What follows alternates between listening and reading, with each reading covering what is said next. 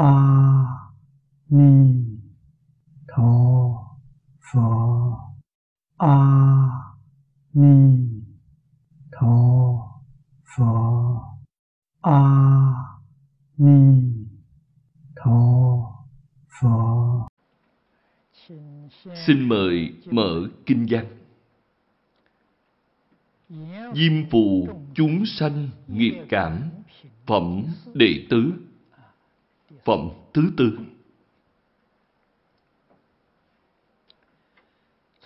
Từ tên của phẩm này, Chúng ta thấy được rất rõ ràng Những chuyện nói trong kinh Đều thuộc về thế giới này của chúng ta trong kinh Phật gọi là Nam Diêm Phù Đề Châu. Chính là chỉ cho địa cầu của chúng ta.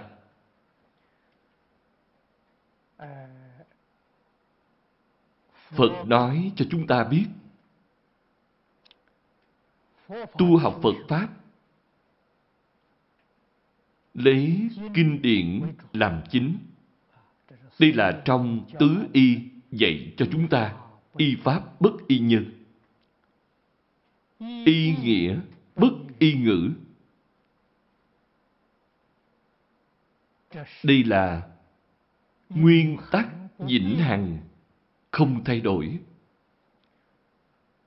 chúng ta xem thấy một số chú giải của cổ đức hình như không tương ứng với những gì khoa học hiện đại quan sát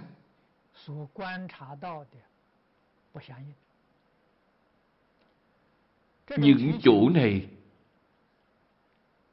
chúng ta có thể tồn nghi.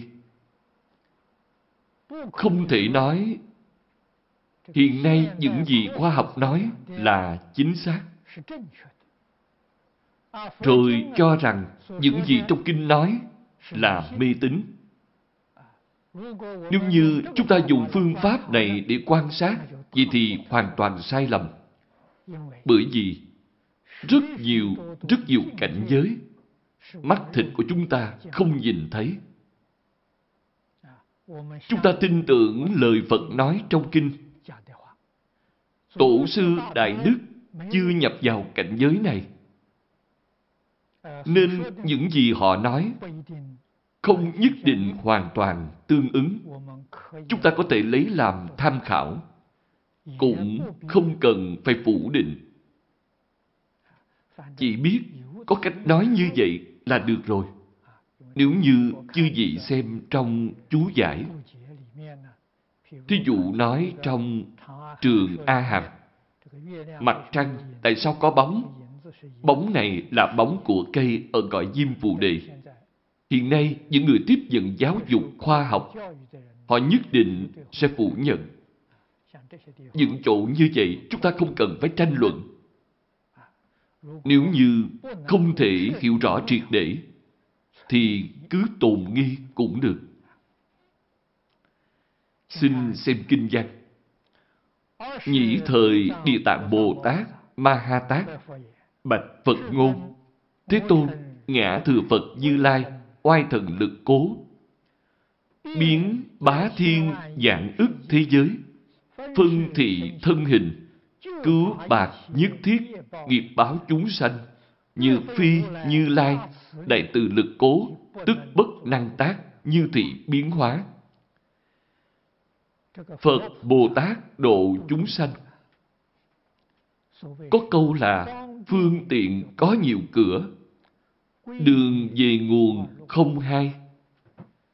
Đây là trí tuệ viên mãn. Khéo léo, cao độ, biểu hiện ra. Có rất nhiều sự sắp đặt mà không phải tâm tư, quan niệm của phạm phu chúng ta có thể đạt đến có thể lý giải phàm là việc gì nhất định không thể nhìn trước mắt. Trước mắt chỉ là cách làm. Nhất định phải nhìn vào mục đích. Nếu như mục đích là thuần chánh, thì cách làm phi pháp cũng là thuần chánh. Việc này cao minh.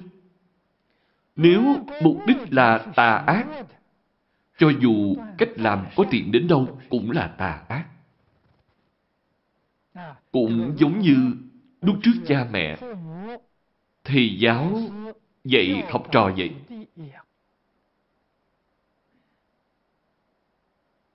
Có khi mắng chúng, có khi đánh chúng, có khi phê bình gây gắt chúng, nhưng đều là ý tốt. Đều hy vọng chúng hướng về điều tốt để học tập. Kết quả sau này là tốt. Nếu như mỗi ngày đều nuông chiều, hết thảy đều thuận theo ý thích của học trò, nuôi thành thói quen xấu, đến khi chúng lớn lên, làm điều phi pháp. Thế thì cha mẹ, thầy giáo đều có lỗi. Phương pháp của Phật Bồ Tát giáo hóa chúng sanh còn cao minh hơn, đặc biệt hơn. Trong Kinh Hoa Nghiêm, chúng ta xem thấy như Thắng Nhiệt Bà La Môn, Cam Lộ Hỏa Vương, Phạt Tô Mật Đa Nữ, dùng tham sân si. Những phương pháp này hình như là hoàn toàn trái nghịch với đạo, nhưng đến sau cùng thấy kết quả của họ đều được thanh lương tự tại, đều có thể xa lìa tham sân si. Chúng được công đức viên mãn của tự tánh. Cho nên đó đều thuộc về phương tiện thiện xảo. Trong Kinh Địa Tạng, chúng ta cũng xem thấy hiện tượng này. So với sự biểu diễn có ba vị Bồ Tát trong Kinh Hoa Nghiêm, lại còn thù thắng hơn. Đều dùng địa ngục. Những quỷ dương ác độc này, quỷ dương đều là Bồ Tát hóa thân. Không phải quỷ dương thật sự. Quỷ dương thật làm sao có thể tham gia Pháp hội của Đức Thích Ca Mâu Ni Phật ở cung trời đau lợi được? Cõi người chúng ta còn cao hơn so với cõi quỷ, cao hơn nhiều. Nhưng người cũng không thể tham gia Pháp hội của Thế Tôn được. Thì làm sao quỷ súc sanh có thể tham gia? Trong hàng quỷ dương, có gì thì hiện thân súc sanh? Họ đều là Đại Bồ Tát. Đều là những nhân vật giống Địa Tạng Bồ Tát. Hay nói cách khác, tất cả đều là Địa Tạng Bồ Tát. Ngày nay, chúng ta có thể lý giải được cách dạy học của Phật chân chánh có thể phát tâm y theo lý luận và phương pháp của kinh này tu học, cũng phát đại tâm.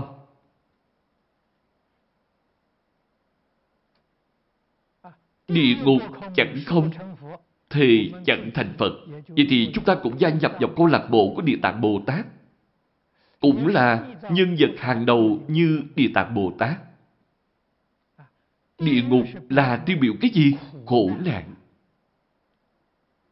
Tất cả những chúng sanh khổ nạn ở thế gian Họ vẫn chưa thoát khổ Vẫn chưa thể phá mê khai ngộ lìa khổ được vui. Bồ Tát bằng lòng ở lại thế gian, vĩnh viễn giáo hóa chúng sanh, không thành Phật đạo. Thật ra, không thành Phật đạo là hình thức. Không phải thật.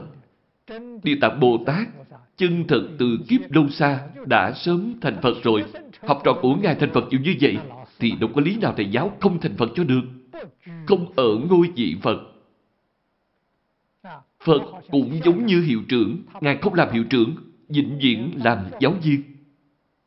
Học trò đã làm hiệu trưởng rồi, thì giáo còn làm giáo viên trong trường, chính là ý nghĩa như vậy. Chúng ta nhất định phải hiểu. Địa Tạng Bồ Tát tôn trọng Phật. Đây là biểu diễn cho chúng ta xem. Tuy là thầy của Phật, Phật là học trò của Ngài, nhưng hôm nay thầy là địa vị Bồ Tát. Học trò là địa vị Phật. Nhất định phải biểu thị tôn sư trọng đạo. Điểm này chúng ta phải học tập.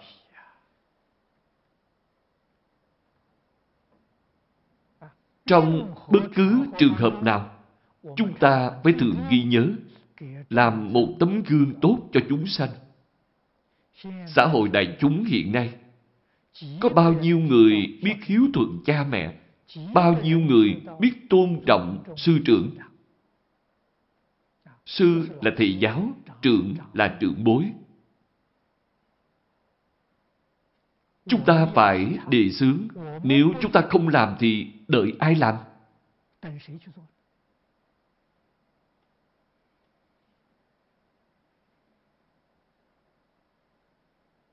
Ở nơi đây,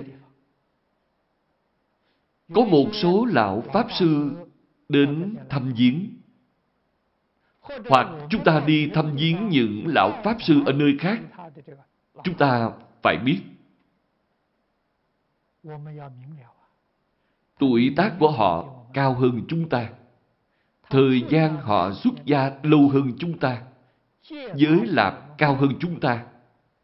Nhất định phải mời họ ngồi ghế thượng khách.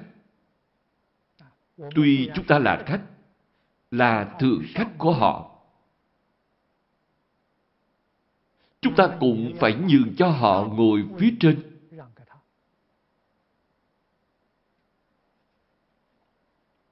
Tại sao phải làm như vậy? Tôn sư trọng đạo.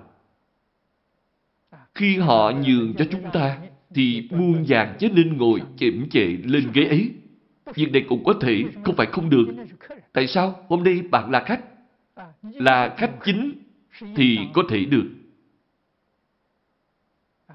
Nhưng khi chúng ta mời họ ngồi lên ghế thượng tọa, thì đối với việc giáo hóa chúng sanh, càng có lợi hơn nữa.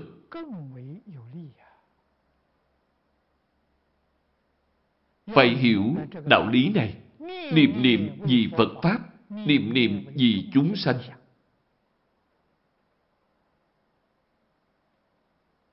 Như vậy mới đúng.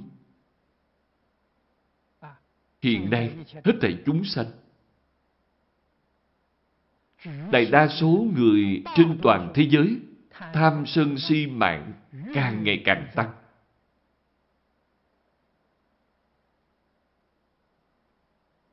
Tam độc tăng trưởng sẽ mang đến tai nạn khắp nơi trên thế giới. Hóa giải tai nạn phải bắt đầu từ đâu? Từ tâm con người. Địa Tạng Bồ Tát ở chỗ này không phải đã làm gương mẫu cho chúng ta hay sao?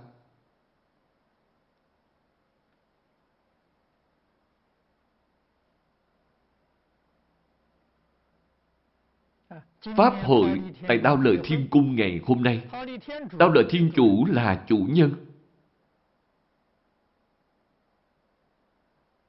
Thích Ca Mâu Ni Phật và Địa Tạng Bồ Tát đều là khách quý.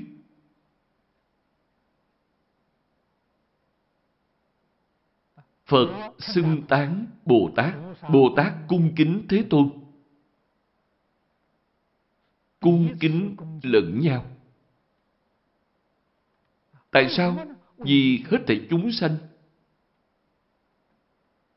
Chúng ta phải hiểu ý nghĩa này. Tinh thần, hình tượng này chúng ta đều phải học tập.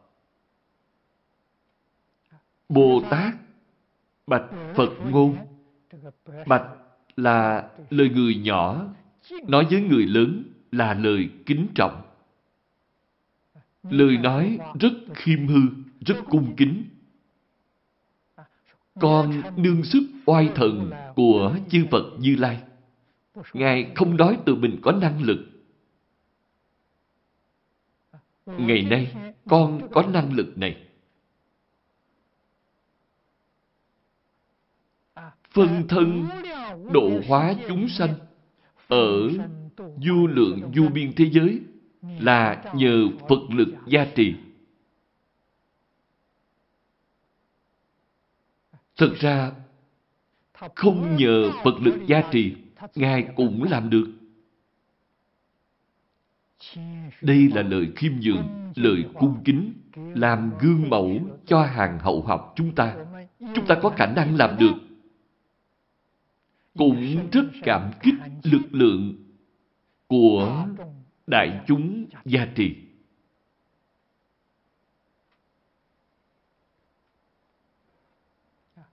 Hôm nay, chúng ta cử hành Pháp hội tại nơi đây. Bất luận Pháp hội lớn hay nhỏ, đều phải nhờ sức mạnh của đại chúng.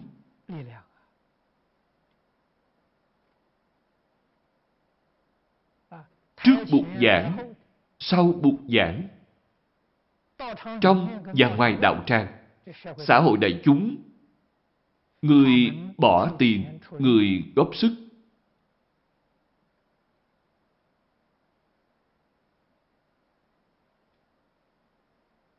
thiện ý khen ngợi đều là thần lực gia trì. Bồ Tát hiểu rõ, cho nên có tâm chân thành cảm ơn. Phàm phu mê hoặc không biết. Tuy Phật dạy chúng ta thời thời khắc khắc nhắc nhở chúng ta. Nhưng chúng ta không giác ngộ. Từ sáng đến tối, bất luận là lúc nào, chúng ta cũng hồi hướng trên đền bốn ân nặng, dưới cứu khổ ba đường. Hai câu này niệm đến thuộc lòng rồi. Ý nghĩa có hiểu không? Chân thật không hiểu. Nếu bạn chân thật hiểu rồi, thì hết thảy chúng sanh đối với mình đều có ân đức. Người hộ trì có ân đức. Người tán thán có ân đức. Người cúng dường có ân đức. Lại nói thêm với quý vị, người quỷ bán có ân đức. Người phá hoại có ân đức. Người hãm hại vẫn là có ân đức.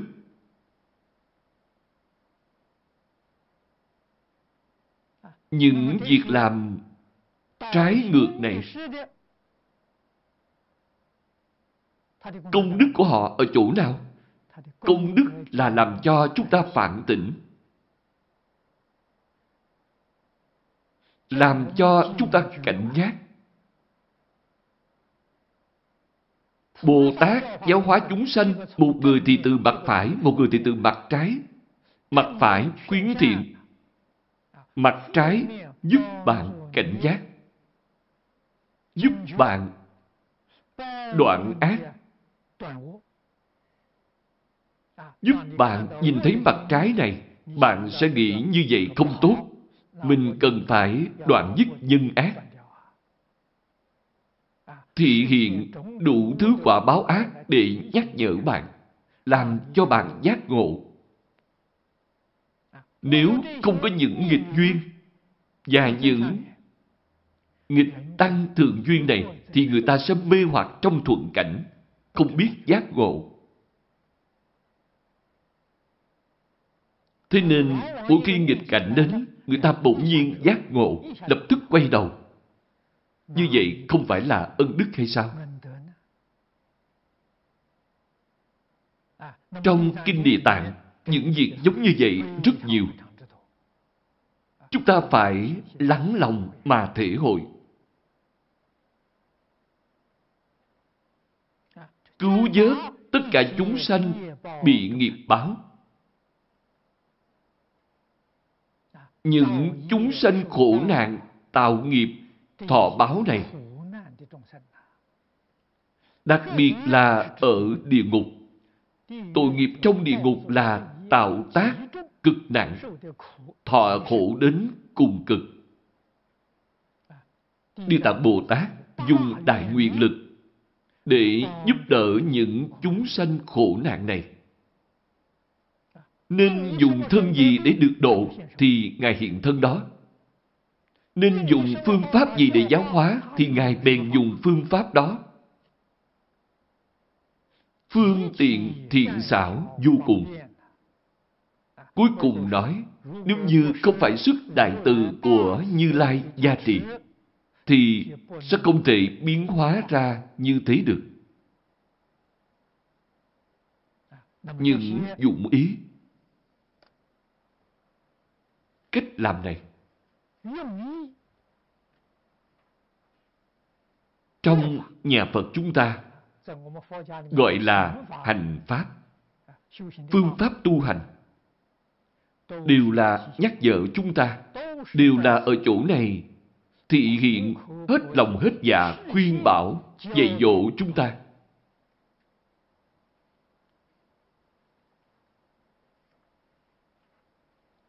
Xin xem đoạn kinh văn tiếp theo. Câu kinh bên dưới, quan trọng phi thường. Ngã kim, hữu mông Phật phó chúc. Chí A Dật Đa, thành Phật dĩ lai, lục đạo chúng sanh khiển linh độ thoát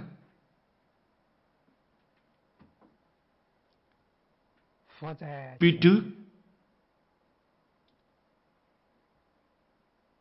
chúng ta đã đọc qua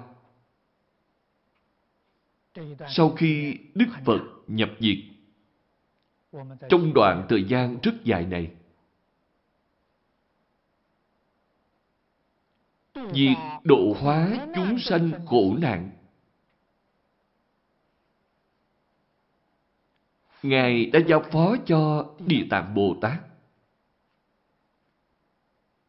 Và hết thảy chư Đại Bồ Tát tham dự Pháp hội. Nhưng Địa Tạng Bồ Tát là chính. Mấy câu nói ở chỗ này là Địa Tạng Bồ Tát nhận lời phó chúc của Thế Tôn. Ngài y giáo phụng hành. Ngài đảm nhận. Hay nói cách khác, khi Phật không còn tại thế, ai sẽ thay thế Phật? Địa Tạng Bồ Tát thay thế Phật. Mãi cho đến khi Đức Phật kế tiếp ra đời. Từ đây có thể biết chúng ta thấy được trong bộ kinh này thì cũng có thể thấy được hết thảy cõi nước chư Phật trong hư không pháp giới. Hóa thân của Địa Tạng Bồ Tát là tận hư không khắp pháp giới. Thế giới nào không có Phật xuất thế? Người đại diện cho Phật đều là Địa Tạng Bồ Tát. Ngài không chỉ đại diện sau khi Thế Tôn diệt độ và trước khi Phật Di Lạc ra đời mà ở hết thảy cõi nước chư Phật. Trong khoảng thời gian Đức Phật trước diệt độ và Đức Phật kế tiếp ra đời, người thấy mặt Phật độ hóa chúng sanh đều là Địa Tạng Bồ Tát. Địa Tạng Bồ Tát đáng được người tôn kính. Hoàn nguyện của Địa Tạng, chư Phật Như Lai không thể không tán thán, không thể không khâm phục. Tại sao vậy? Chúng sanh do Ngài độ là những chúng sanh khó độ nhất. Những chúng sanh do Phật độ, phần nhiều đều có căn cơ chín mùi rồi. Phật mới xuất hiện để độ. Còn chúng sanh căn tánh do chính mùi vẫn tạo tác tất cả tội nghiệp y như cũ. Khó độ nhất thì Địa Tạng Bồ Tát đi độ.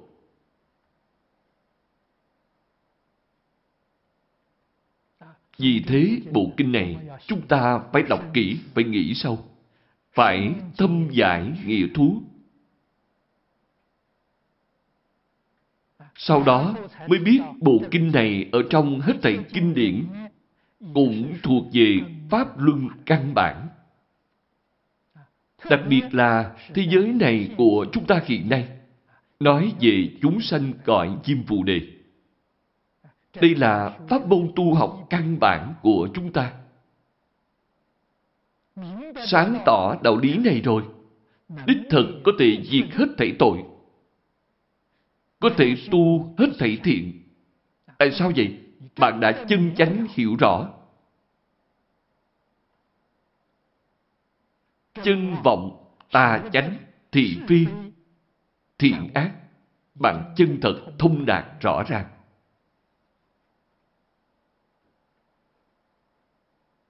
Nhưng việc này thật không dễ dàng. Nếu không có trí tuệ cao độ thì làm không được.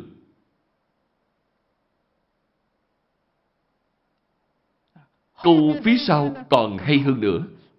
Duy nhiên Thế Tôn nguyện bất hữu lự, an ủi Thế Tôn. Xin Ngài chớ lo lắng. Thời mạt Pháp, Pháp dần dần diệt. Trong khoảng thời gian dài như vậy, chúng sanh tội khổ đều do Bồ Tát một vai gánh giác. Nhiệm vụ sứ mệnh giáo hóa chúng sanh, Ngài đều đảm đương lấy. Xin xem kinh văn.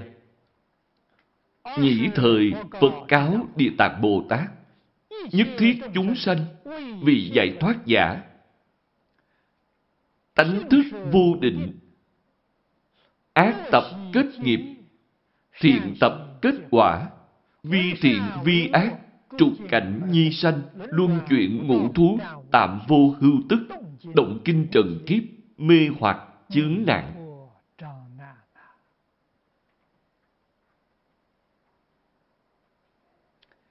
Đây là Thế Tôn nói cho Địa Tạng Bồ Tát biết. Theo thói quen thông thường thì chúng ta gọi là khai thị cho Địa Tạng Bồ Tát. Nói thật ra, Bồ Tát ở đây là thay mặt cho chúng ta. Thế Tôn khai thị cho Bồ Tát, nhưng trên thực tế chính là khai thị cho chúng ta. Hiện nay, chúng ta đang ở trong tình trạng gì? Ở chỗ này, Đức Phật đều nói ra cho chúng ta rồi. Chúng ta tự mình nói không được.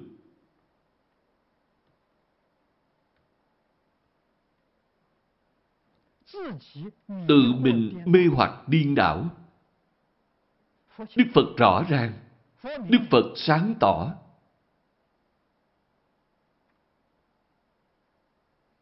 Nhắc nhở chúng ta. Hết thảy những chúng sanh chưa được giải thoát. Chúng ta phải hiểu hai chữ giải thoát. Giải là nói về phiền não. Phiền não chưa có giải trừ.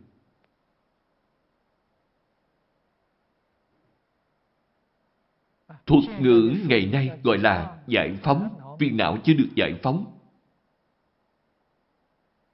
Thoát là nói về sanh tử, nói về lục đạo luân hồi. Bạn chưa thể thoát khỏi lục đạo luân hồi.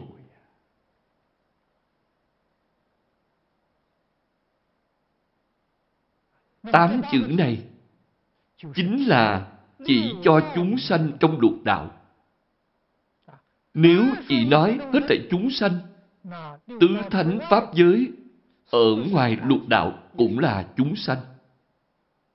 Cũng thuộc về chúng sanh hữu tình, nhưng khi thêm chữ chưa giải thoát là chuyên trị chúng sanh trong lục đạo.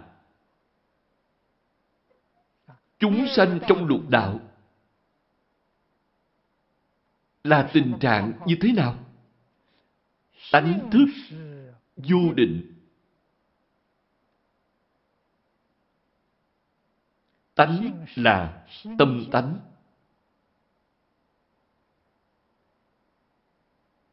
Thức là phân biệt chấp trước. Không định. Biến đổi quá lớn.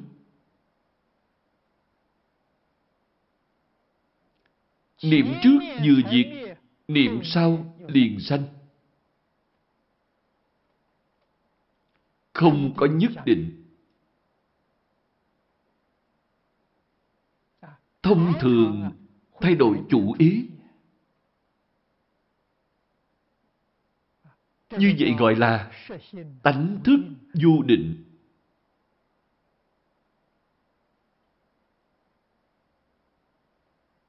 Đừng nói chúng ta đối với hết thảy người, hết thảy việc không có chủ ý nhất định ngay đối với chính mình cũng không có nhất định. Chuyện nghỉ hồi sáng đến tối bèn thay đổi, liền nghỉ khác đi.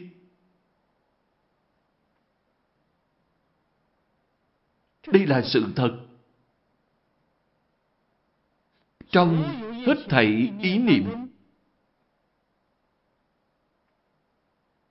Phật quy nạp cho chúng ta thành ba loại lớn. Thiện, ác, vô ký là ba loại này. Thiện và ác là tạo nghiệp. Vô ký là vô minh. Cũng không phải là việc tốt. Chúng ta biết được vô ký cũng là tạo nghiệp. Vô ký tạo nghiệp gì? nghiệp hồ đồ. Vô minh hồ đồ, không có trí tuệ.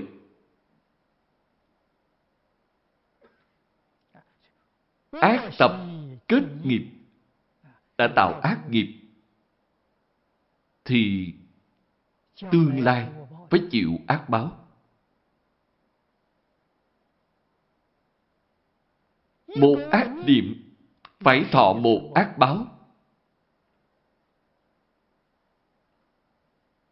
Cái gì gọi là một ác niệm? Một ý niệm dài cỡ một sát na. Một sát na vẫn là quá dài rồi. Kinh Nhân Dương nói cho chúng ta biết, một khẩy móng tay có 60 sát na. Một sát na có 900 lần sanh diệt. Cũng chính là có 900 ý niệm. khởi một ý niệm thì phải thọ một lần quả báo. Trong cuộc đời mấy chục năm của chúng ta, đã tạo bao nhiêu nghiệp làm sao không thọ báo cho được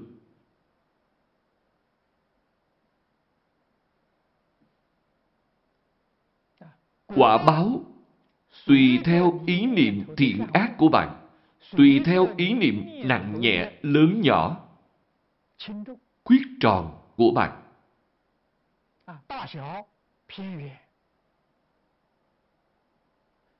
Mà quả báo sẽ khác nhau. Thiện tập, kết quả, quả là nói về thiện báo.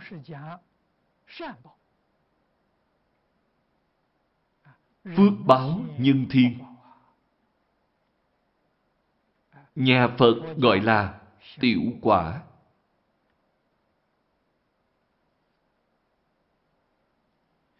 Vi thiện, vi ác, trục cảnh nhi sanh. Đây là nói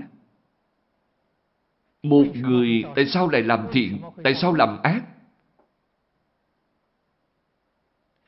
Gặp được duyên khởi lên hành vi.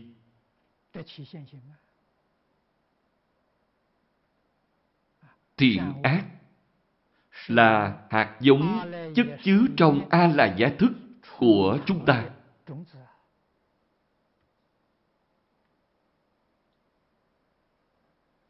Hạt giống tập khí vĩnh viễn sẽ không tiêu mất.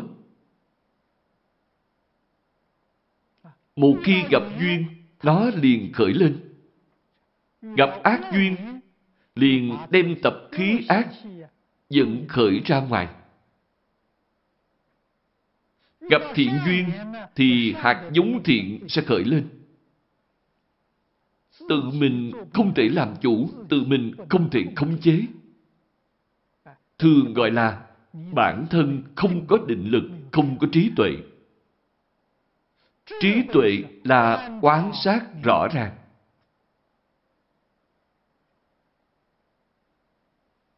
Định lực là không bị dụ dỗ, mê hoặc.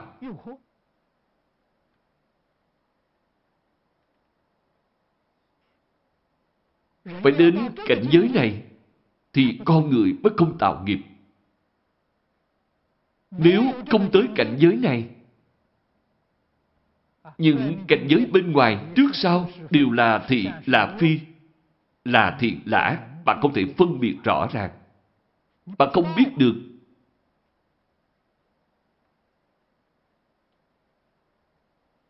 Chúng ta là phạm phu, chúng ta cũng không biết. Nhưng Phật dạy chúng ta một nguyên tắc hay vô cùng. Đó là dùng tâm thuần thiện để xem người, xem việc, xem vật. Cách này hay, nhất định được lợi ích.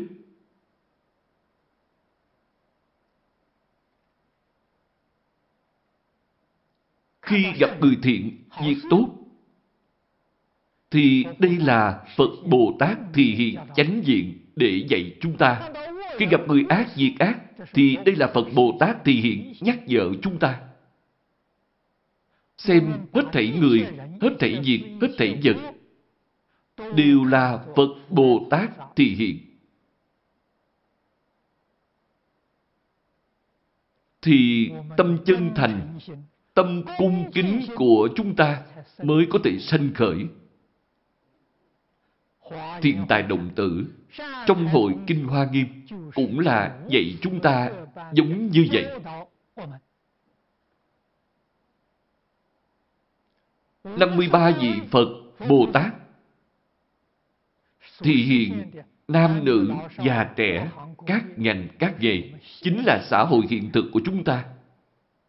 Nếu chúng ta muốn thành tựu ngay trong đời này, thì chỉ có học theo cách này mà thôi. Cách học này nói cho chư vị biết, nhất định không phải miệng cưỡng bản thân. Tôi nhất định phải có cách nhìn này, không phải. vốn là như vậy. Không có tơ hào miệng cưỡng.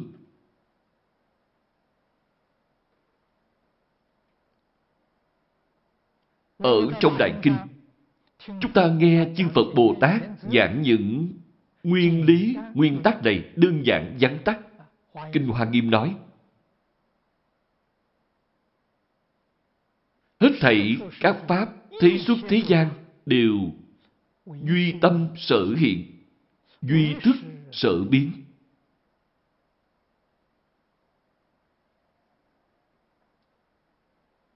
Nếu như Chúng ta chân chánh có thể lãnh hội được ý nghĩa của tám chữ này. Liền có thể ngộ được những gì trong Kinh Hoa Nghiêm nói là thật, không phải giả. Không phải dạy chúng ta giả định bằng dùng cách nhìn này đi. Không phải, mà là chân tướng sự thật. Đích thực, ngoài mình ra, hết thảy người hết thảy việc, hết thảy vật, đều là chư Phật Bồ Tát, Đại Từ, Đại Bi, Đại Quyền Thị Hiện.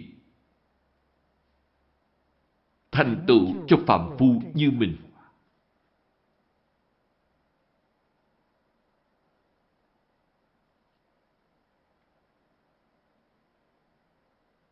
Chứ không phải nói bạn cứ tự làm theo cách giả dụ như vậy xem sao, như vậy sai rồi. Không phải ý nghĩa này. Vậy thì chúng ta mới tiếp nhận giáo huấn chân thật của Như Lai.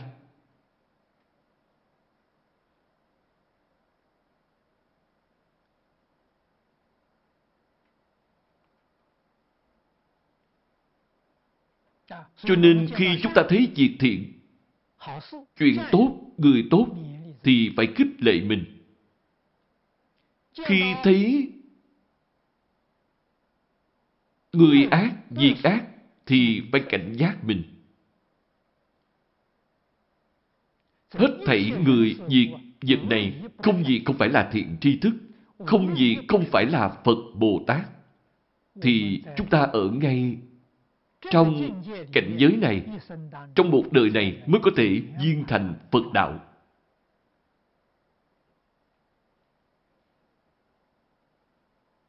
Sau khi mình học thành công rồi, cũng phải thể hiện cho người khác thấy.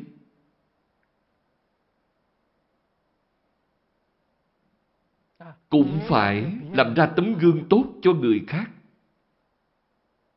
Tấm gương tốt, chữ tốt này không phải là tốt của tốt xấu. Tốt trong tốt xấu là tương đối. Chữ tốt này chính là hai bên tốt xấu đã buông bỏ hoàn toàn là tốt chân thật.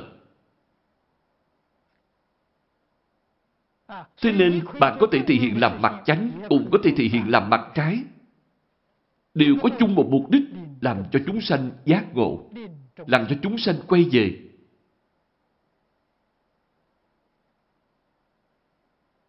Như vậy gọi là tấm gương tốt. Thế nên phải nhớ, vi thiện vi ác, trục cảnh nhi sanh. Cảnh giới là duyên.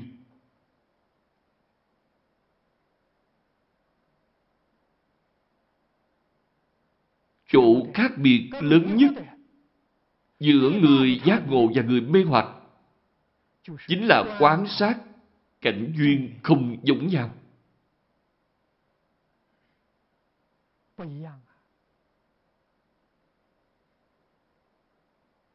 Vận dụng cảnh duyên để trợ tu không tương đồng.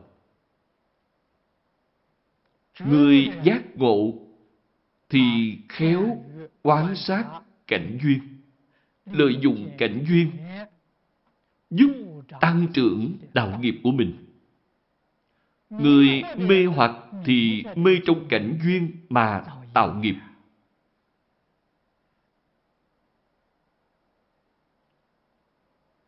Ở chỗ này nói, người chưa giải thoát. Chưa giải thoát là chúng sanh mê hoặc điên đảo. Những việc thiện, việc ác của họ đều là tương đối. Thiện là thiện pháp trong thế gian. Chỉ có thể đạt được thiện quả ở cõi trời và người, không thể thoát khỏi tam giới. Ác thì nhất định đọa tam ác đạo, tam ác đạo thì địa ngục là chính.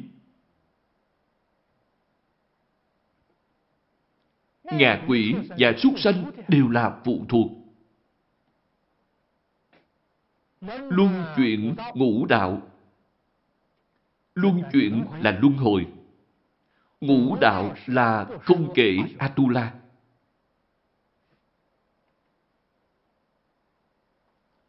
Chỉ nói trời người, quỷ, súc sanh, địa ngục. Nói năm đường này. Tại sao không kể Atula? Trong Kinh Lăng Nghiêm nói cho chúng ta biết, trừ cõi địa ngục ra, bốn cõi kia đều có Atula.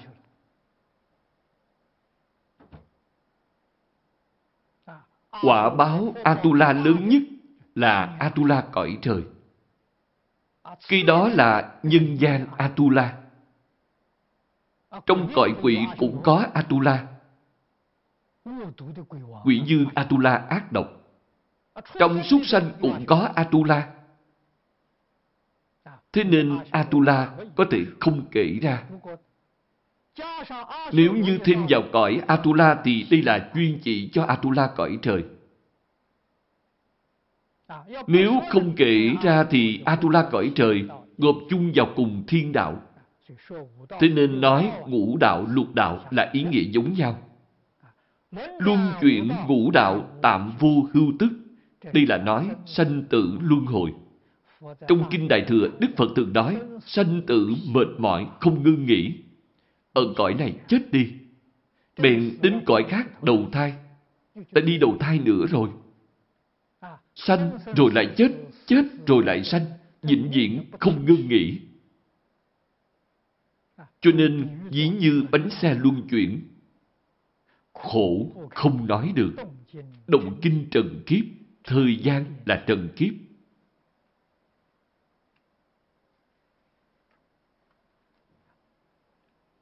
Mê hoặc chướng nạn.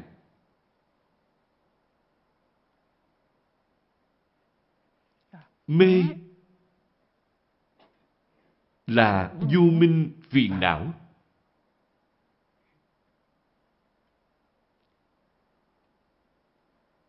Trong lục đạo gọi là kiến tư phiền não.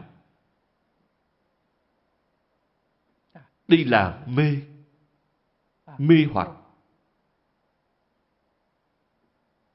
Chướng thường nói về nhị chướng, tam chướng.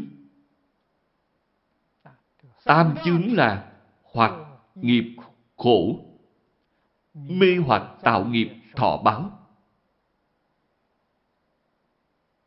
Tại sao là chướng? Chướng ngại minh tâm kiến tánh của bạn.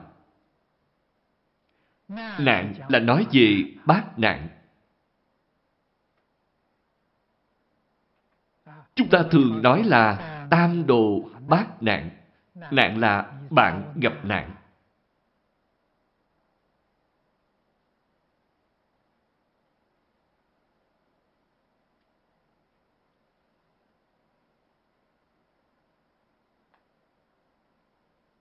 Trong tám nạn, đặc biệt phải lưu ý thế trí biện thông là một trong tám nạn.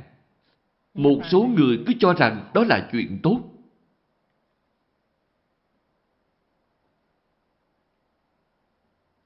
Trường Thọ Thiên là một trong tám nạn. Trường Thọ Thiên ở đâu? Tứ Không Thiên. Tại sao nói Tứ Không Thiên là bị nạn? Trong Tứ Không Thiên không có Phật Bồ Tát giảng kinh thuyết Pháp. Nói nạn tám thứ nhân duyên. Mù điếc câm tám thứ nhân duyên. Chướng ngại cơ duyên nghe Pháp của bạn. Không dễ dàng tiếp xúc đến Phật Pháp, không có cơ hội học Phật. Như vậy gọi là gặp nạn, không phải là nạn bình thường. Không có cơ hội học Phật, chính là gặp nạn rồi.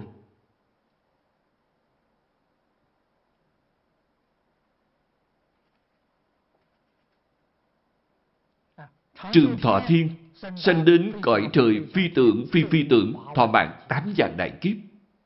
Tám dạng đại kiếp, thời gian dài đến như vậy, mà không được tiếp xúc Phật Pháp. Bạn nói đáng tiếc biết bao. Phật Bồ Tát ở trong kinh này tán thán người cõi Diêm Phù Đề chúng ta. Người cõi Diêm Phù Đề tuy rất dễ tạo tất cả tội nghiệp, nhưng cũng có chỗ tốt cũng rất dễ quay đầu. Cho nên Phật Bồ Tát tán thán. Địa Tạng Bồ Tát nói, khi chúng ta làm việc thiện, việc thiện cực nhỏ, một giọt nước, một sợi lông, việc thiện nhỏ như vậy, Phật Bồ Tát nhìn thấy cũng hoan hỷ, đều vui lòng đến giúp đỡ. Đây là nói chúng sanh ở địa phương này, Tuy tạo nghiệp nhưng dễ quay về. Còn cõi trời, Càng lên cõi trời cao, Càng khó quay về.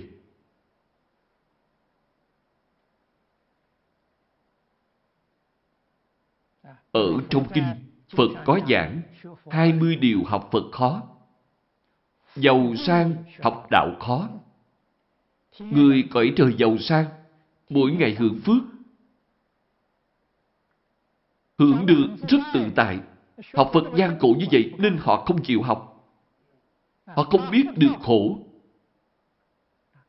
Bần cùng học đạo khó. Một ngày ba bữa ăn không no. Mỗi ngày đều bị đói. Trong tình trạng đói meo như vậy, đâu còn lòng dạ gì để mà học Phật nữa. Tuy là trên trời dí cho giàu sang, tam ác đạo dí cho bần cùng. Cả hai đều khó. Thế nên người nào trong nhà tương đối đủ ăn, cũng không giàu có lắm, cũng không có bị đói.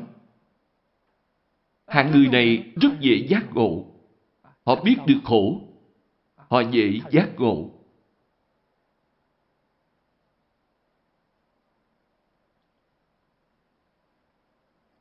Cho nên,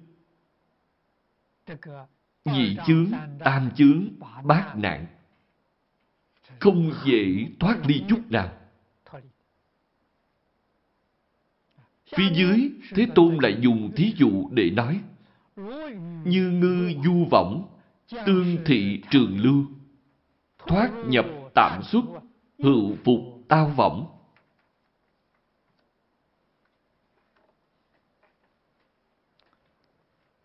Ngư là ví cho chúng sanh. Những chúng sanh trong lục đạo này. Võng là ví cho lục đạo. Tam giới lục đạo. Trường lưu dĩ như tạo nghiệp, vĩnh viễn tạo không ngừng.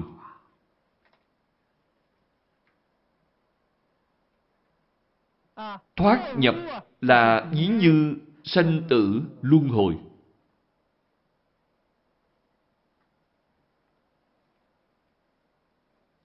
Chính là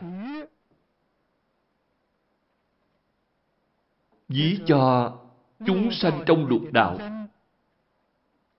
Tánh thức vô định giống như cá bơi đi khắp nơi. Không có phương hướng nhất định không có mục tiêu nhất định. Thường bơi vào trong lưới.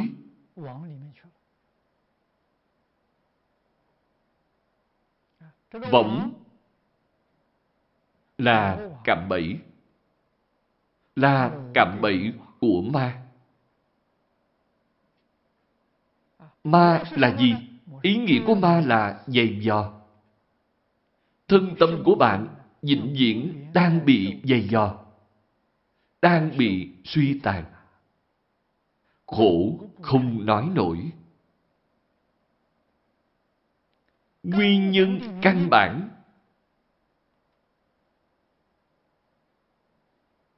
như câu nói trong Phật Pháp. Ái bất trọng. Bất sanh ta bà.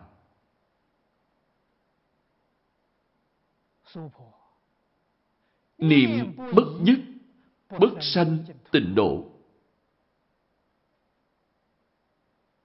Nói rõ, nguyên nhân căn bản của lục đạo luân hồi là gì? Tình chấp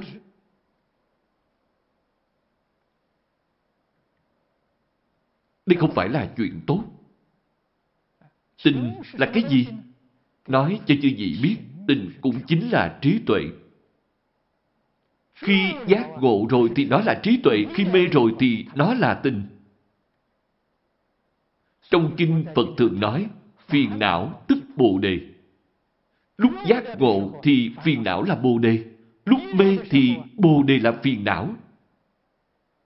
Chư gì nhất định phải biết, trí tuệ vô lượng vô biên. Phiền não cũng vô lượng vô biên. Một mê thì hết thảy đều mê. Đem trí tuệ vô lượng vô biên trong tự tánh đều biến thành phiền não, biến thành tình chấp.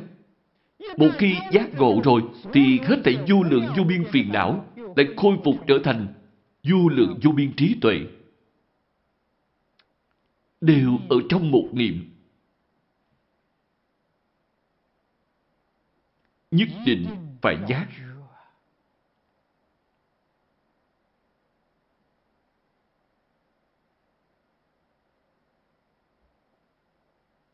Nhất định phải sáng tỏ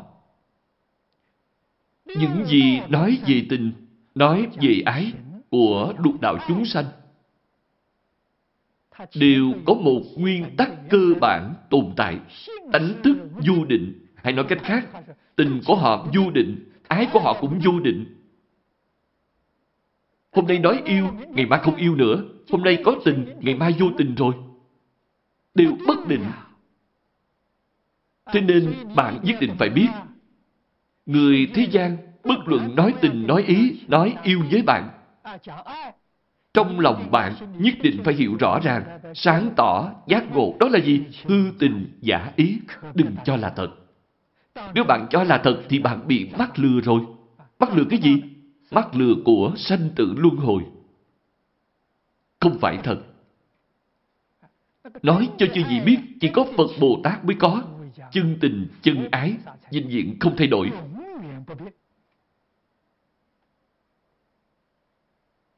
Bởi vì tánh thức của Phật Bồ Tát là định. Còn tánh thức của phạm phu chúng sanh là bất định. Cho nên cái tình của Phật Bồ Tát thật sự là chân tình chân ái. Họ không dùng danh từ tình và ái. Các ngài dùng từ dùng bi. Từ bi chính là chân tình chân ái vĩnh viễn không biến đổi. Việc này chúng ta nhất định phải hiểu rõ. Chúng ta phải học theo Phật Bồ Tát đối với hết thảy chúng sanh thật sự có tình, thật sự thương yêu, vĩnh hằng không thay đổi. Đây chính là Phật ở trong kinh nói vô duyên đại từ, đồng thể đại bi. Chủ này Chúng ta có thể nói thêm vài câu. Đây là ở trong hết thảy kinh điển.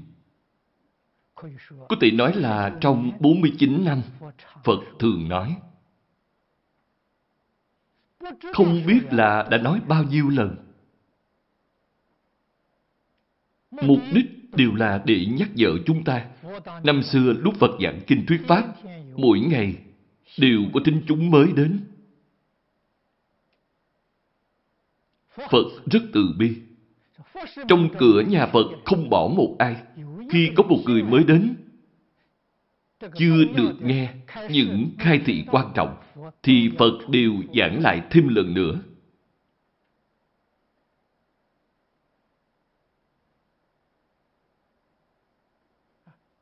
Đã mê mất tự tánh, tâm tánh bất định, tình và ái sinh ra từ trong đây đều là thời gian ngắn ngủi, rất dễ sinh ra thay đổi.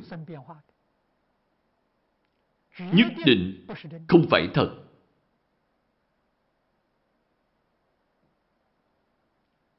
Chúng ta nhất định phải học Phật. Tình của Phật, ái của Phật là chân thật, vĩnh hằng không thay đổi. Với lại tình và ái của các ngài là thanh tịnh. Mảy trần không nhiễm. Là bình đẳng. Không phải là đối với người này thì yêu, đối với người kia thì ghét. Không có. Là tận hư không khắp pháp giới. Đối với Phật Bồ Tát, kính ái. Đối với địa ngục ngạ quỷ súc sanh cũng kính ái. Sự kinh ái này nhất định là bình đẳng. Không có đối với Phật Bồ Tát nhiều hơn một phần. Đối với súc sanh thì kém hơn một phần. Tuyệt đối không có hiện tượng này. Tại sao? Đại ái của các ngài là từ trong tự tánh lưu lộ ra. Là đức năng vốn sẵn có trong chân tâm. Trên đề kinh vô lượng thọ có ghi thanh tịnh bình đẳng giác. Lòng từ bi của Ngài, lòng thương yêu rộng lớn của Ngài tuyệt đối tương ứng với thanh tịnh bình đẳng giác. Nếu như không tương ứng với thanh tịnh bình đẳng giác, thì đó là tình thức vô định. Tại sao vậy? Tâm ý thức làm chủ. Phạm phu chúng ta dùng tâm ý thức. Tâm ý thức không định chúng ta nhất định phải nhận thức rõ ràng. Cho nên, hết thảy chúng sanh trong lục đạo không thể thoát ra khỏi sanh tử luân hồi. Nguyên nhân chủ yếu là ở chỗ này. Do đó có thể biết, đời này Chúng ta niệm Phật muốn cầu sanh thế giới Tây Phương cực lạc. Chúng ta thường nói phải nhìn thấu, phải buông xuống. Ở đây, điều thứ nhất là phải buông xuống. Phải buông xuống tình ý giả dối của thế gian. Buông xuống triệt để.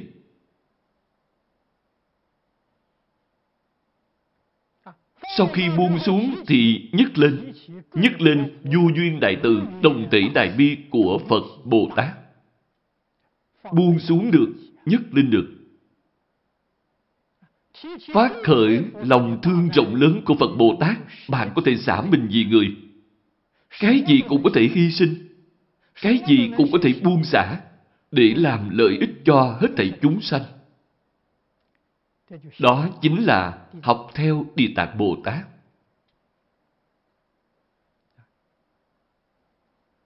Xin xem tiếp kinh văn. Dĩ thị đặng bối ngu đương ưu niệm. Những lo lắng của Thế Tôn chính là việc này. Trong tâm Thế Tôn không có lo lắng việc gì khác, mà là lo lắng cho hết thảy chúng sanh tội khổ trong tận hư không khắp pháp giới. Ngài không vì một người nào đó. Phía trước chúng ta xem thấy ma gia phu nhân, bà hình như tỏ ra còn có một chút tình chấp. Đặc biệt, lưu luyến chúng sanh cõi chim phù đề. Nhưng lúc Địa Tạng Bồ Tát nói Pháp cho bà, thì tâm lượng ấy rộng lớn hơn nhiều. Đều là làm ra gương mẫu cho chúng ta xem. Maya phu nhân làm đúng hay sai? Đúng. Đúng như thế nào? Chúng ta giúp đỡ chúng sanh thì bắt đầu giúp đỡ từ chỗ gần nhất. Không thể nói chỗ gần không lo mà đi lo chỗ xa. Không hợp tình. Cũng chẳng hợp lý. Giúp đỡ người nhất định phải bắt đầu từ chỗ gần rồi tới chỗ xa. Chỗ nào là gần? Người nhà của bạn là gần nhất. Muốn độ chúng sanh, hãy độ người nhà trước. Tại sao người nhà độ không được? Vì chính mình làm chưa tốt. Chính mình làm không đúng như Pháp. Người trong nhà bạn không tin tưởng. Nếu bạn làm đúng như Pháp, người nhà của bạn sẽ sanh tâm cung kính với bạn. Khâm phục bạn. Chịu học theo bạn. Chịu nghe lời của bạn. Thế nên bản thân bạn phải làm đúng như Pháp. Tự mình phải làm ra một hình dáng tốt đẹp cho người nhà thấy. Sau đó, làm ra cho bạn bè thân thích của bạn. Những người bạn quen biết thấy, dần dần mở rộng phạm vi này. Maya phu nhân dạy chúng ta cách khéo léo để độ chúng sanh.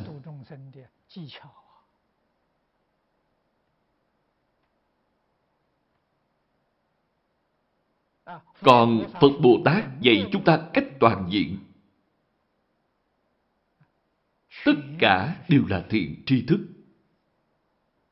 Đều là gì dạy chúng ta nên mới làm ra nhiều thị hiện như vậy. Họ biểu diễn cho chúng ta xem. Nói thật ra, làm thế nào mới có thể phát dương quan đại Phật Pháp làm cho hết thảy chúng sanh hoan hỷ tiếp dẫn Kinh Địa Tạng Bồ Tát Bổ Nguyện này là kịch bản tốt nhất. Có thể đem nó lên sân khấu,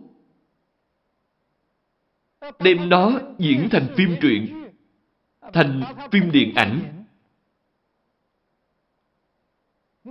Không có ai mà không thích. phương tiện thiện xảo làm lợi ích cho hết thảy chúng sanh. Nhưng muốn làm việc này, nói thật ra phải nên hướng về phía như vậy mà phát triển. Những người biên kịch, đạo diễn, diễn viên nên đến giảng đường học trước.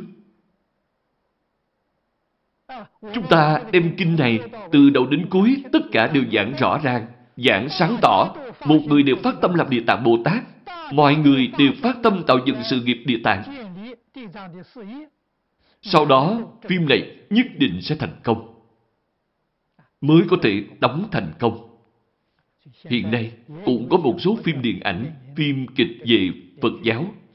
Tôi xem tự cũng không thấy lý tưởng cho lắm. Nguyên nhân là gì? Đạo diễn, diễn viên không hiểu Phật Pháp.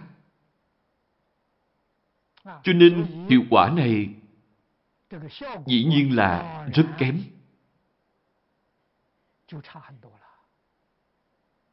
Diễn viên, đạo diễn nhất định phải thực sự hiểu giáo nghĩa.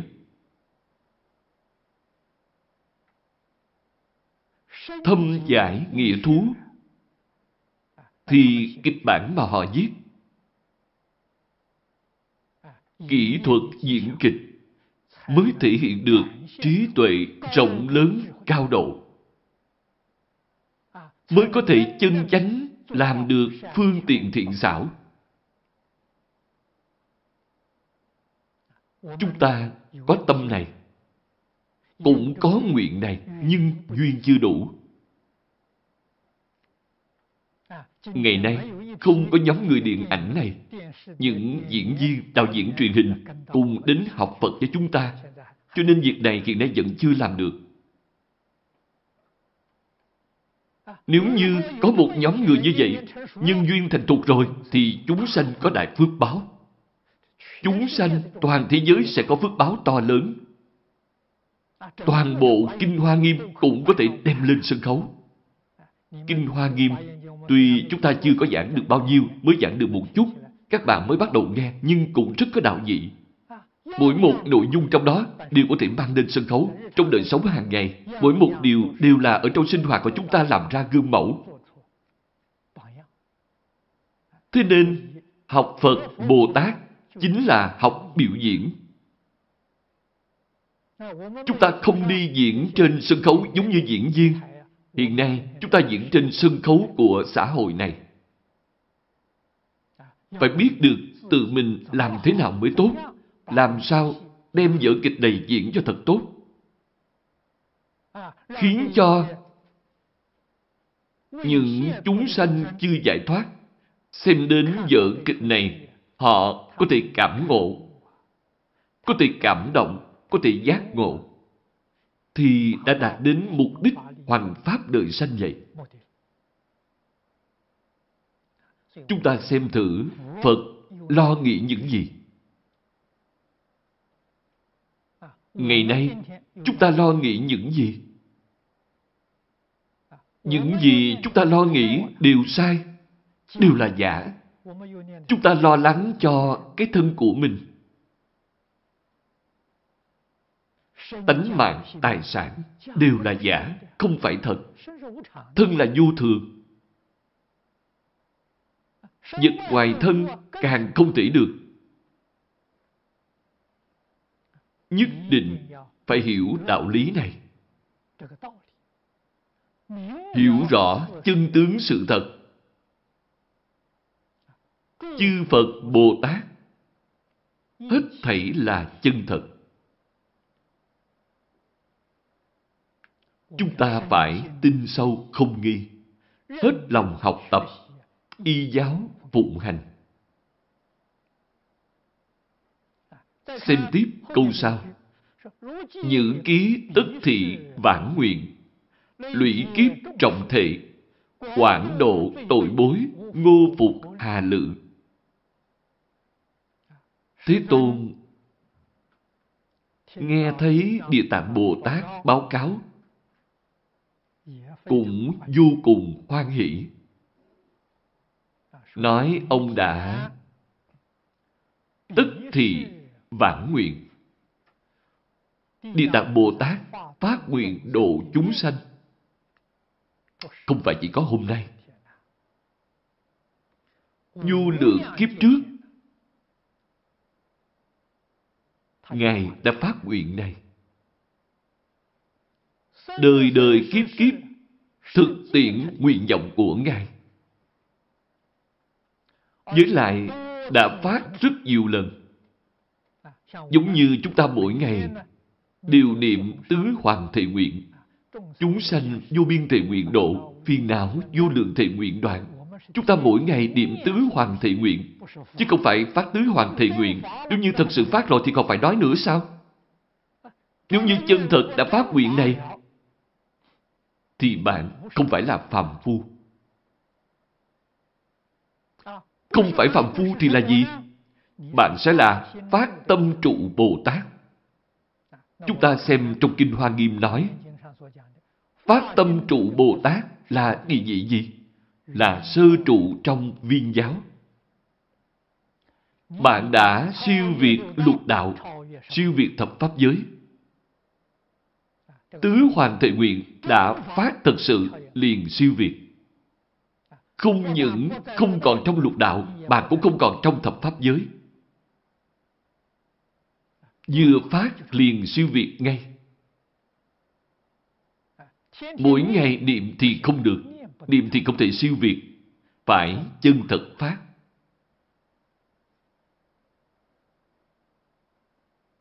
Chúng ta tỉ mỉ quan sát Tứ Hoàng Thệ Nguyện có phải là Địa Tạng Bồ Tát Bổ Nguyện hay không? Phải, một chút cũng không sai. Hôm nay tại Cung Trời đau Lợi, Địa Tạng Bồ Tát lại phát nguyện nữa. Tiếp nhận lời phó chúc của Thế Tôn. Giúp đỡ những chúng sanh khổ nạn này. Thế Tôn ở nơi đây nói lời này cũng là tán thán Ngài. Lũy kiếp trùng thể. Chữ này đọc là trọng cũng được. Đọc là trùng cũng được, đều được hết. Trọng là lời nguyện của Ngài rất nặng. Trùng là Ngài đã phát nguyện này nhiều lần rồi. Hai cách đọc âm. Hai ý nghĩa này đều hợp lý cả. Phật thấy họ sốt sắng cảnh giác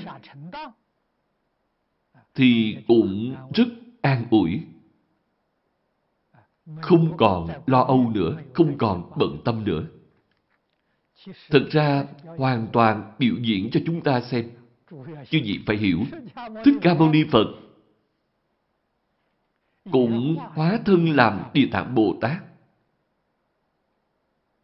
Tại sao không dùng thân Phật để xuất hiện trong thế gian này, tiếp tục thuyết pháp cho chúng ta. Không thể được. Những chúng sanh này, ánh thức không định. Chứ gì phải biết, nếu như thấy Phật trụ thế lâu dài, chúng sanh sẽ giải đãi, lười biếng. Không phải dội, hôm nay không nghe kinh, ngày mai Ngài dẫn giảng. Năm nay không học, hai năm sau học cũng không muộn. Lúc nào Ngài cũng giảng mà. Nếu như nói Phật sắp nhập Niết Bàn, thì họ sẽ hoảng hốt, gấp rút học tập. Nếu không học thì sẽ không còn cơ hội nữa. Họ liền khẩn trương. Thế nên Phật thì hiện diệt độ, thì hiện trụ thế, đều là phương tiện thiện xảo. Chúng ta phải hiểu ý nghĩa này. Việc cầu học cũng giống như vậy. Lúc trước tôi cầu học ở Đài Trung. Trong một thời gian ngắn, tôi đạt được lợi ích nhiều hơn so với các bạn đồng học khác. Nguyên nhân là gì? Chúng tôi là người ở phương xa đến, đến Đài Loan làm khách thời gian rất ngắn và gấp rút học. Học tập rất hết lòng. Không thì một ngày nào đó cơ hội sẽ không còn nữa. Những người cư trú ở thị xã Đại Trung, họ không có quan điểm này. Thầy Lý thường trú ở thị xã Đại Trung, năm nay không thành thì vẫn còn năm sau. Năm sau không thành thì vẫn còn năm sau nữa. Có cái tâm như vậy thì vĩnh viễn sẽ lười biếng. Mãi đến khi thầy Lý giảng sanh rồi, cũng chưa học thành tựu. Thầy Lý sống ở Đại Trung 38 năm.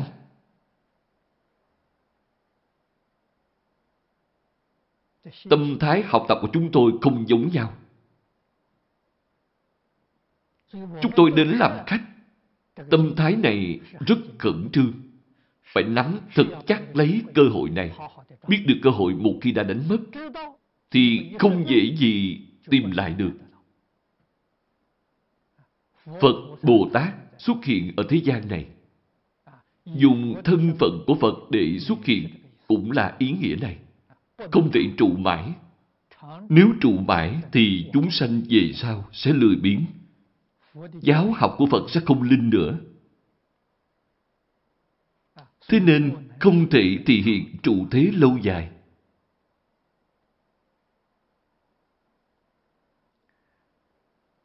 Xin mời xem đoạn kinh văn tiếp theo. Đoạn kinh văn này Thế Tôn và Địa Tạng Bồ Tát một người hỏi, một người đáp. Bên cạnh lại có một vị Bồ Tát đi tới thư hỏi. Thuyết thị ngữ thời Hội trung hữu nhất Bồ Tát Ma Ha Tát Những Bồ Tát này đều là đẳng giác Bồ Tát. Đều không phải là Bồ Tát thông thường. Danh định tự tại vương. Từ danh hiệu này của Ngài Chúng ta liền biết Ngài được đại tự tại trong thiền định.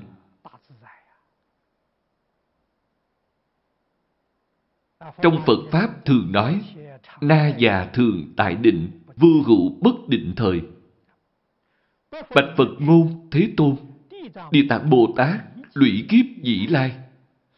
Các phát hà nguyện, kim mong Thế Tôn, ân cần tán thán, duy nguyện Thế Tôn, lược nhi thuyết chi.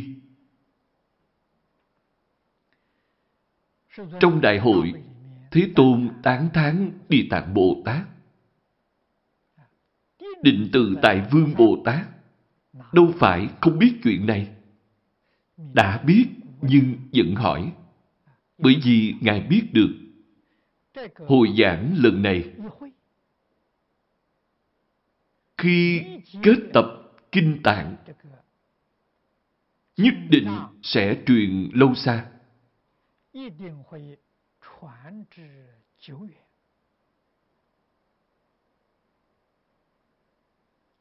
Những người không tham gia hội này khi xem thấy việc Đức Phật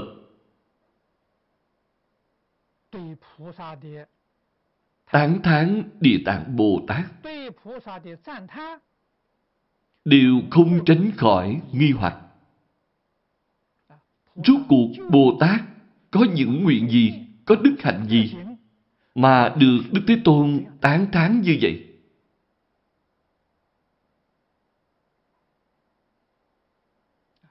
Những người không tham gia Pháp hội phải đi đâu để hỏi? Cho dù sau này có những câu hỏi này, nhưng không có chỗ hỏi. Định từ tại Vương Bồ Tát từ bi. Ngài biết được, Ngài thay chúng ta thư hỏi. Nhờ Thế Tôn nói rõ cho chúng ta biết, đoạn trừ nghi hoặc của chúng ta. Thế nên cách đặt câu hỏi này trong Kinh Phật gọi là câu hỏi lợi lạc hữu tình. Đáng để cho chúng ta học tập. Có khi chúng ta tự mình không có nghi hoặc, nhưng nghĩ đến người khác có nghi hoặc thì cũng phải đặt câu hỏi. Đặc biệt là ngày nay, chúng ta tận dụng khoa học kỹ thuật. Giảng kinh, dạy học đều được ghi hình, thu âm phổ biến khắp nơi. Cho nên nghe kinh không nhất định phải ở giảng đường, có thể ở ngoài giảng đường. Người xem người nghe càng nhiều hơn, không cách gì tính đến nếu họ có nghi hoặc thì đi đâu để hỏi? Cho nên, việc đặt ra những câu hỏi lời lạc hữu tình, chúng ta phải nên học theo. Xin xem kinh văn. Nhĩ thời Thế Tôn, cáo định từ tài Vương Bồ Tát, đế thính, đế thính, thiện tư niệm chi, ngô đương vị nhữ, phân biệt giải thuyết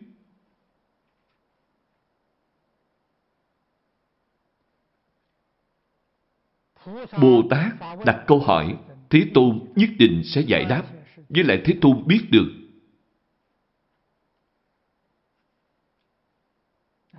Câu trả lời này có thể đem lại lợi ích rất nhiều, rất nhiều cho vô lượng vô biên đại chúng không có mặt lúc ấy.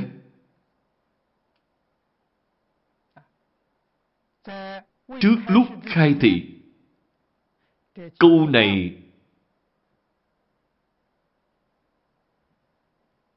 là căn dặn Bồ Tát. Nó thật ra chính là căn dặn đại chúng hiện tiền như chúng ta. Phải đế thính, đế thính, thiện tư niệm chi. Tám chữ này rất quan trọng. Chúng ta nghe có hiểu ý của Phật hay không? Quan trọng ở tám chữ này. Trong bài Khai Kinh Kệ nói, nguyện giải như lai chân thiệt nghĩa. Nếu như không có tám chữ này, thì bạn sẽ rất khó giải nghĩa chân thật của Như Lai. Đế là gì? Đế là chân thành. Dùng tâm chân thành để nghe. Chân thành là gì? Rời khỏi vọng tượng phân biệt chấp trước thì gọi là đế thính.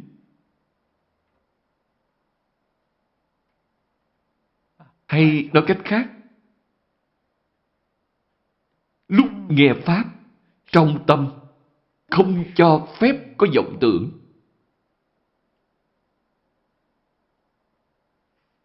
Được vậy gọi là đế thính. Thiện tư niệm chi? Thiện tư chính là chỗ ngộ.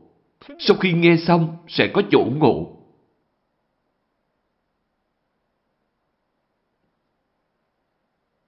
Nhà Phật chúng ta gọi là khai ngộ.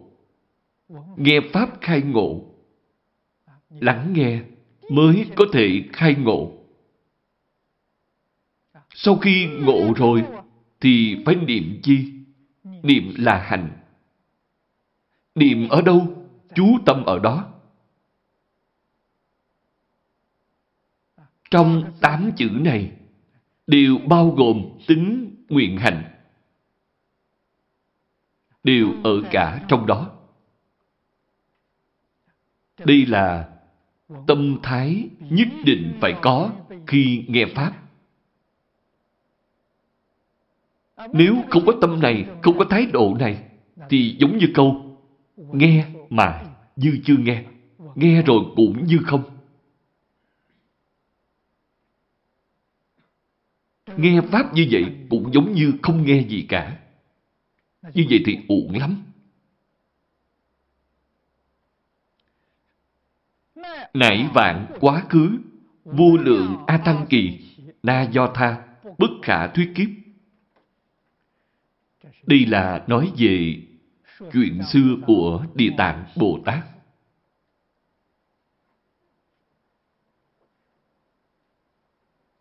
Giới thiệu vị Bồ Tát này cho chúng ta. Giúp cho chúng ta nhận biết Địa Tạng Bồ Tát. Hiểu rõ Địa Tạng Bồ Tát. Sau đó, chúng ta mới tin tưởng Ngài. Chúng ta mới bằng lòng học tập với Ngài.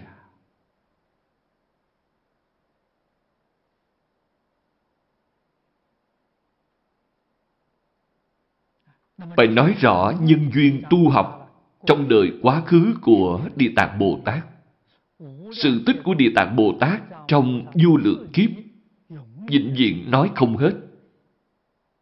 Chỉ có thể nêu ra vài câu chuyện trong những sự tích này. Đây là do Thích Ca Mâu Ni Phật nói cho chúng ta. Chuyện lúc Địa Tạng Bồ Tát vừa mới phát tâm, thời gian ấy quá lâu rồi. Chúng ta thường nói đây là con số thiên văn.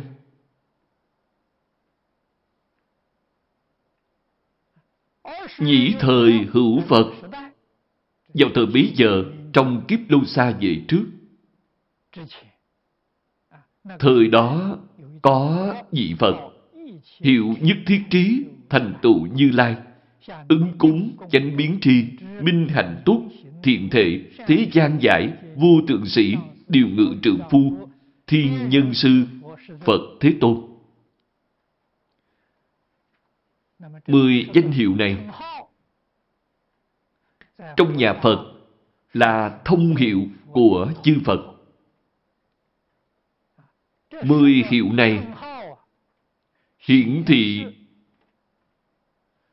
trí tuệ đức năng trên quả địa Phật. Khi thành Phật, chứng quả rồi, thì trí tuệ, đức năng vô lượng vô biên. Xưng tán, tuyên thuyết chẳng hết. Phật đem vô lượng vô biên trí tuệ, đức năng trên quả địa, quy nạp thành mười loại, rồi dùng mười đức hiệu này để biểu thị.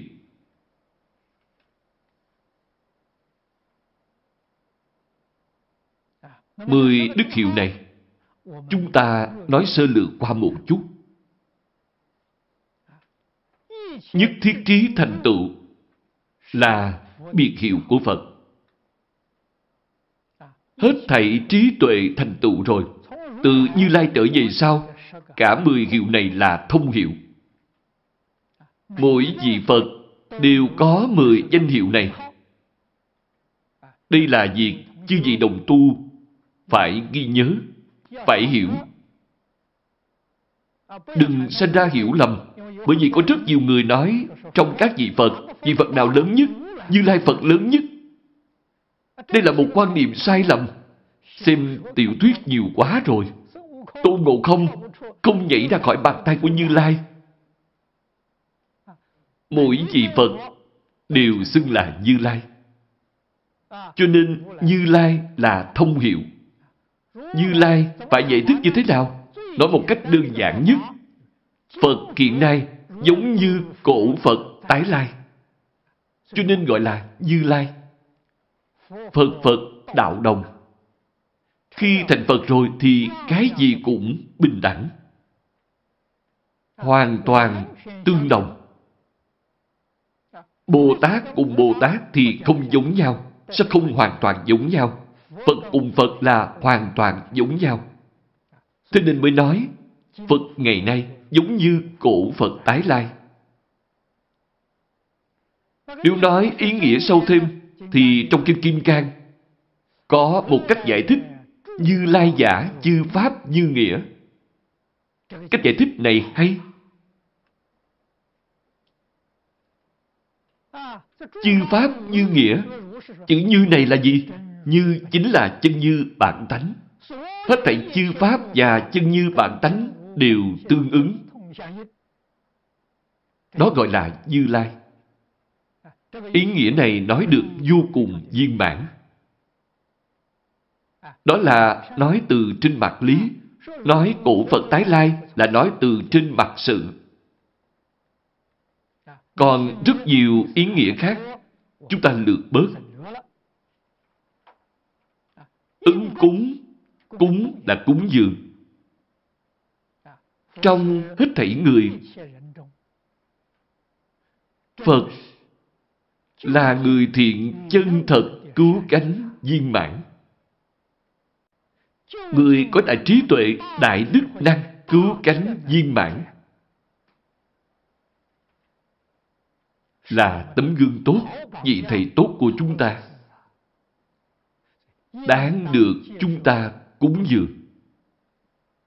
Chúng ta cúng dường Ngài sẽ có phước báo. Cho nên ứng cúng là đáng được tiếp nhận sự cúng dường của trời và người. Thông hiệu thứ ba là chánh biến tri. Tri là không gì không biết. Biến là phổ biến. Không có cái gì Ngài không biết. Không những biến tri mà còn thực sự biến tri. Những gì Ngài biết không có một chút sai lầm. Hết thảy kinh pháp do Phật giảng, làm sao có thể sai lầm? Nếu như có sai lầm, nói chung đều là do người đời sau dùng ý tứ riêng của mình sửa đổi, nên mới sanh ra sai lầm. Thế nên kinh điển lưu thông đến ngày hôm nay, trải qua mấy ngàn năm phiên dịch. Thời cổ, những bản viết tay khó tránh khỏi có chữ sai, khó tránh khỏi việc bỏ sót câu văn. Ngày nay, chúng ta làm những việc này đều biết là một chuyện rất khó khăn. Cho dù phát hiện thấy trong kinh điển chữ nào đó có thể không đúng lắm, có thể sai. Chỗ nào đó có vấn đề, thì tuyệt đối không thể sửa đổi. Nếu như bạn phát hiện ra, có thể ghi chú ở kế bên. Dùng cách ghi chú ở gian bìa, nguyên văn không thể sửa đổi. Đây là đạo lý gì? Tôi cảm thấy chỗ này không đúng nên tôi sửa một chút. Bạn cảm thấy chỗ kia không đúng nên sửa một chút vậy thôi rồi. Thêm vài chục năm nữa, cuốn kinh này hoàn toàn bị sửa đổi. Không thể đọc tụng được nữa. Thế nên, cho dù có sai lầm cũng không thể sửa, mà chỉ chú thích. Những việc giống như vậy, các đại đức thời xưa làm được rất hoàn hảo. Họ phát hiện có chữ sai, chữ này có thể là chữ gì đó. Hoặc chữ này phải nên là chữ gì đó, họ chú thích ở kế bên. Không sửa đổi bản văn gốc. Giúp cho bản văn gốc vĩnh viễn được giữ nguyên mãi về sau. Làm lợi ích cho hàng hậu học. Đây là một cách làm có trách nhiệm đối với lịch sử, đối với chúng sanh. Chúng ta phải nên học tập. Đây là chánh biến tri. Một số tín đồ tôn giáo khen ngợi Thượng Đế là toàn năng toàn tri. Chánh biến tri chính là toàn năng toàn tri. Nói thật ra, Thượng Đế không phải là toàn năng toàn tri. Phật mới là toàn năng toàn tri. Phật là ai? Phật là chân tâm bản tánh của chính chúng ta. Chân tâm bản tánh của chính chúng ta mới thực sự là toàn năng toàn tri. Bởi vì tận hư không khắp pháp giới đều là do tâm tánh biến hiện ra. Tâm tánh làm sao có chuyện không biết, làm sao có chuyện không thể.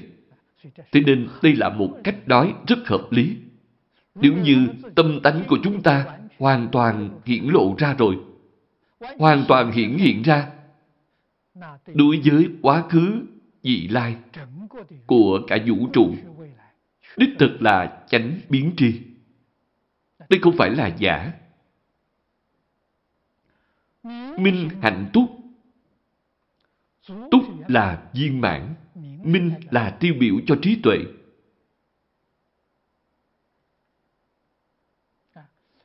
Hạnh là tiêu biểu cho tu học. Hai thứ đều viên mãn. Đây là dùng danh từ Phật Pháp để nói tánh tu viên mãn. Minh là bát nhã trí tuệ của tự tánh, là tánh đức. hành là tu đức. Lúc còn chưa viên mãn thì gọi là Bồ Tát, đã viên mãn thì gọi là Phật.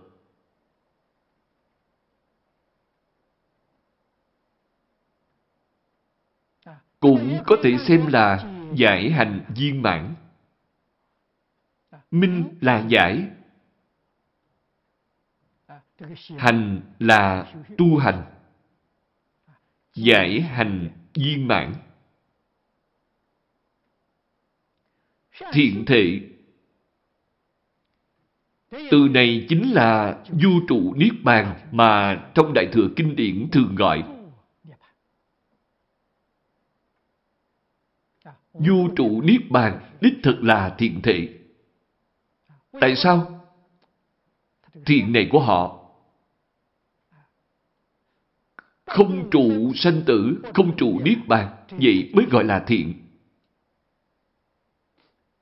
Phàm phu trụ sanh tử không thiện. Chết rồi lại đầu thai.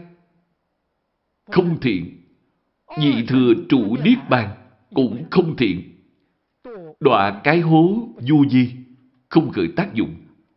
Phật cùng Đại Bồ Tát là thiện. Vì sanh tử, niết bàn hai bên đều không trụ. Như vậy mới thực sự gọi là thiện thể.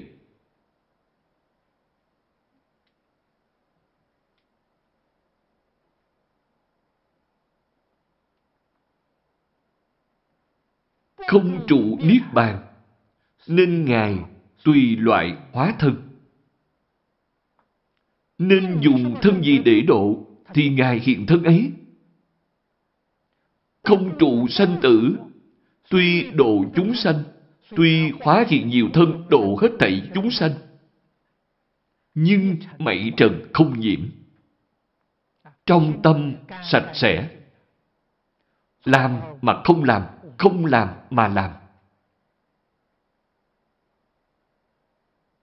Cũng chính là nói, không những không chấp trước trên sự tướng, mà trong tâm cũng không hề lưu dấu vết. Đây chính là không trụ sanh tử. Như vậy phải biết, không trụ sanh tử chính là trụ niết bàn. Không trụ niết bàn chính là trụ sanh tử. Các ngài cả hai bên đều không trụ, hai bên viên dung. Chân chánh gọi là Đại Niết Bàn. Đây là Đại Niết Bàn trên quả địa Như Lai. Đại Niết Bàn là cả hai bên sanh tử và Niết Bàn đều không trụ. Thế gian giải, thế gian quy mô nhỏ là lục đạo. Mở rộng ra là thập pháp giới. Mở rộng thêm nữa, thế và xuất thế gian chính là tận hư không khắp pháp giới. Phật đều biết. Không có một việc gì Ngài không hiểu rõ.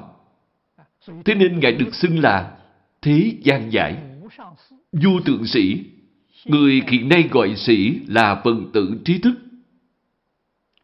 Thời xưa gọi là người đọc sách. Đọc sách hiểu lý. Trong số người đọc sách, Ngài là cao nhất, trên nhất, không có ai cao hơn trên hơn Ngài. Ngày nay nói, trong số phần tử trí thức, Ngài đạt đến đỉnh cao nhất. Không có ai cao hơn Ngài.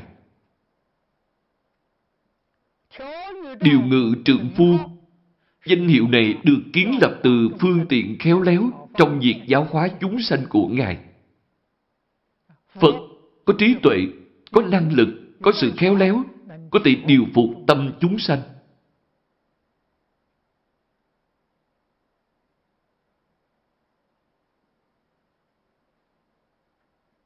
Có thể giúp chúng sanh đoạn ác tu thiện đi giống như người cầm di cư.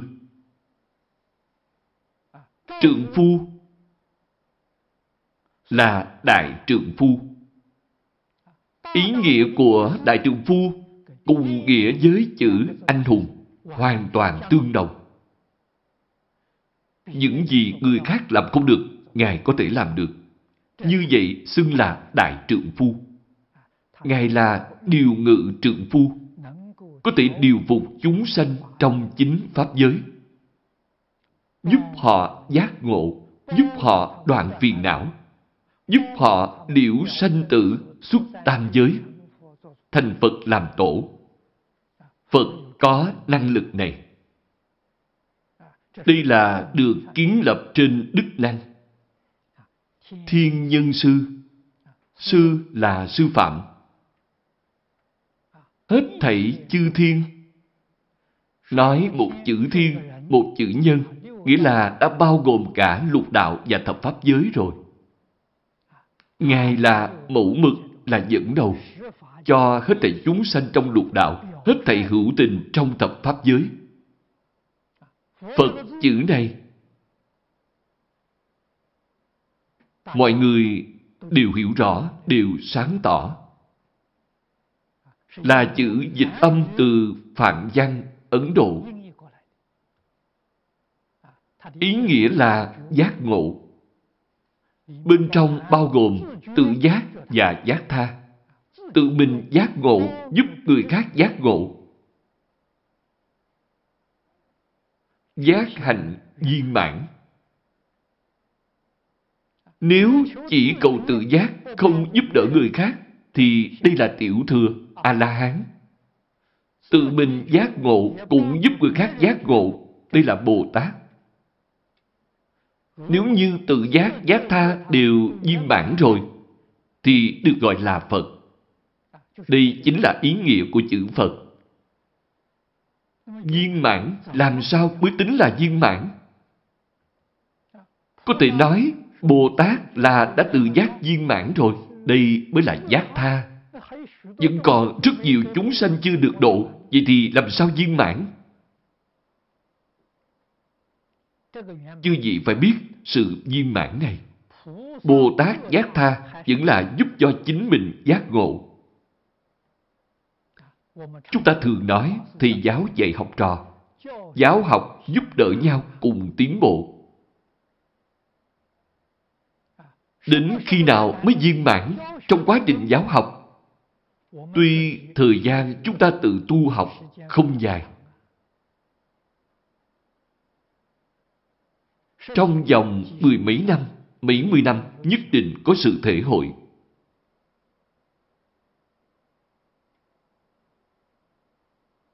Chúng ta được một số học sinh, một số học sinh này đến hỏi những câu khó, giúp đỡ cho chúng ta rất nhiều, rất nhiều.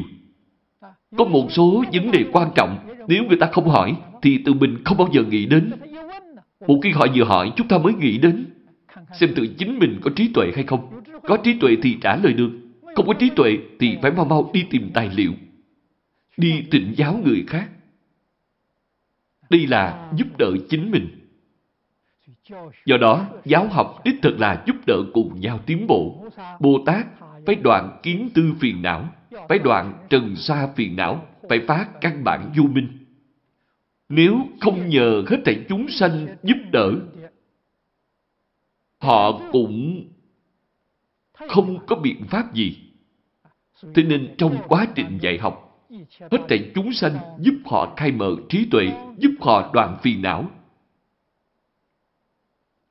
thì họ mới chứng được vô thượng Bồ Đề.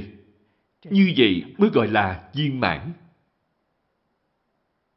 Họ tự mình viên mãn rồi thì mới có thể viên mãn độ hết thảy chúng sanh. Chúng sanh được độ phải nhờ duyên phận. Cho nên Phật không độ người vô duyên. Viên mãn là để diệt độ chúng sanh để nói. Họ có khả năng độ đẳng giác chúng sanh thì gọi là viên mãn. Họ thành Phật rồi. Bồ Tát không thể gọi là viên mãn. Tại sao đẳng giác Bồ Tát có thể độ thập địa trở xuống, không thể độ đẳng giác? Việc độ chúng sanh không viên mãn. Hóa tha không viên mãn. Sau khi thành Phật, Ngài có năng lực dạy hết thảy chúng sanh. Vậy mới gọi là viên mãn.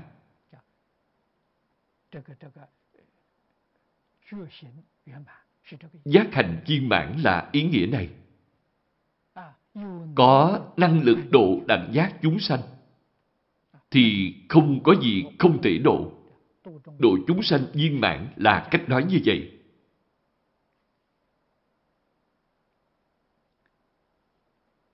Thế Tôn đầy đủ 10 tên gọi kể trên, 10 đức hiệu, thì được xưng là Thế Tôn. Người thế gian và suốt thế gian đều tôn trọng Ngài, đều tôn kính Ngài. Ngài có trí tuệ và đức năng giống như vậy, nên được xưng là Thế Tôn. Giống như ngày nay, chúng ta gọi ai đó một cách khách sáo, Ngài tôn kính. Tôn chính là tôn kính. Thêm chữ Thế Tôn chính là hết thảy chúng sanh đều tôn kính. Ý nghĩa này rất rộng, rất sâu. Kỳ Phật thọ mạng lục vạn kiếp. Trong thời đại đó, thọ mạng của Phật dài. Thọ mạng của người thời đó cũng dài. Thọ mạng của Phật thị hiện nhất định giống như đại chúng.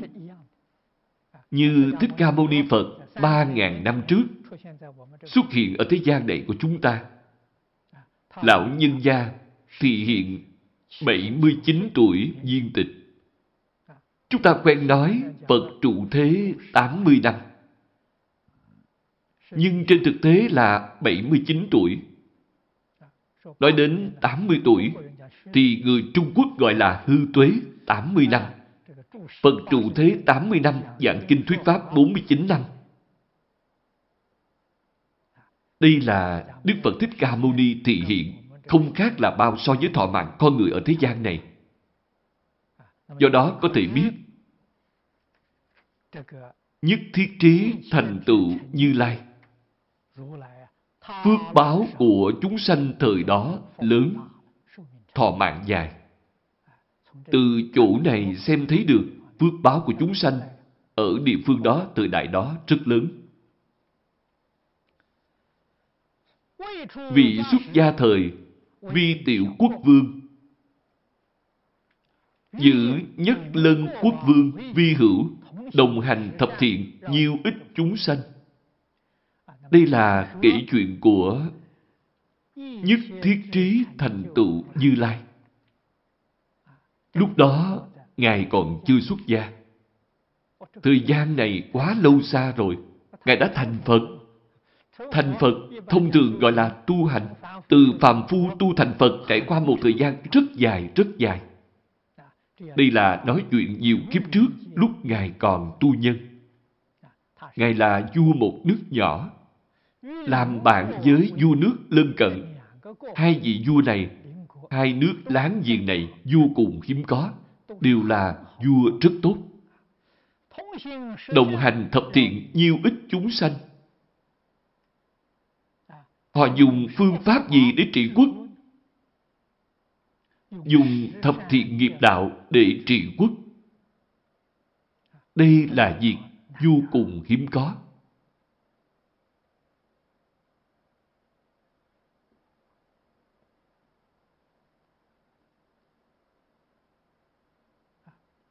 Nhiều ít, ít là lợi ích. Vua luôn hy vọng dân dân có đời sống tốt đẹp.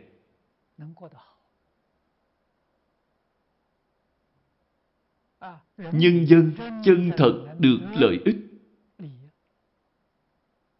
Cuộc sống rất hạnh phúc, rất mỹ mãn.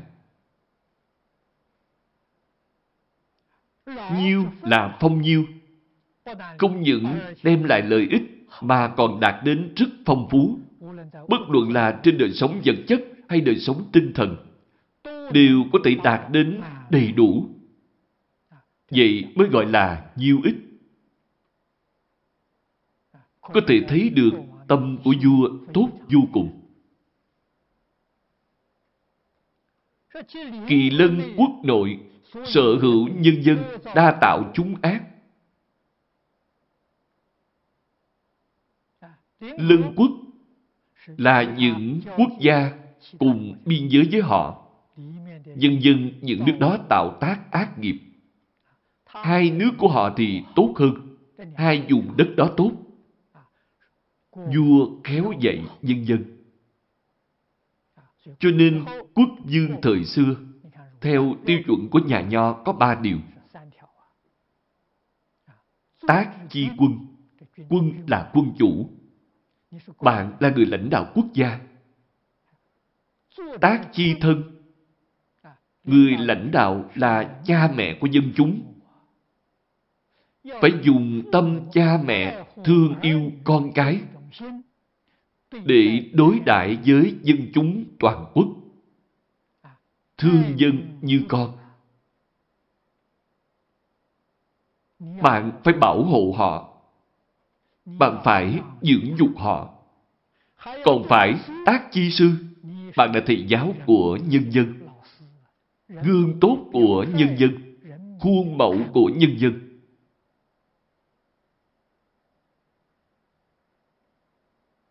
Vậy mới là một người lãnh đạo tốt nhất. Làm cho nhân dân toàn quốc thực sự hưởng được phước báo. Hưởng phước của ai? Phước của người lãnh đạo. Họ dạy được tốt. cũng là nói về sư phạm. Lúc trước, chỗ ở của vua gọi là kinh sư. Kinh nghĩa là lớn, sư là sư phạm, thành thị mô phạm. Thành thị cả nước lấy kinh sư làm gương mẫu, lấy làm mô phạm nên gọi là sư.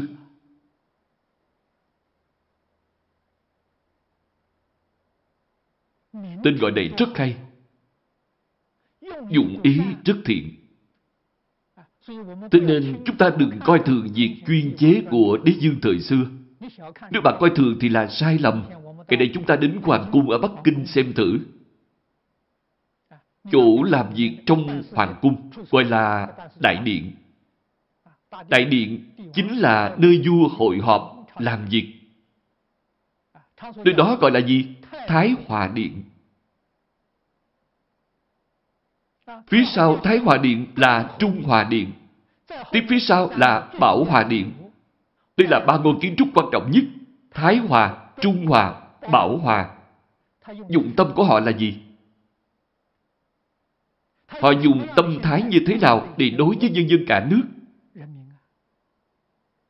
Dùng hòa. Trên dưới hòa một, cả nước một luồng hòa khí. Vậy thì quốc gia này đâu có lý nào không hưng dượng cho được. Nhà Phật chúng ta nói về lục hòa. Họ nói về tam hòa. Thánh nhân thế gian và suốt thế gian đều dạy chúng ta dĩ hòa vi quý. Chúng ta phải hiểu được ý nghĩa này. Thế nên đây thực sự là Thánh chủ hiền vương. Nếu như người nối ngôi, con cháu đời sau của họ đều có thể tuân thủ theo nguyên tắc này, thì triều đại này sẽ vinh viễn truyền mãi đến đời sau. Đâu có đạo lý nào diệt vong. Người đời sau không tuân thủ, làm sằng làm bậy, quốc gia này liền diệt vong. Chính quyền bị lật đổ. Chúng ta nhất định phải hiểu đạo lý này. Hai vị vua này tốt, cho nên quốc gia của họ cai quản được rất tốt. Nhưng những quốc gia lân cận thì không như vậy. Nhân dân tạo ác, tạo tội. Tạo tội thì đương nhiên phải chịu quả báo. Hôm nay hết giờ rồi, chúng ta giảng đến chỗ này.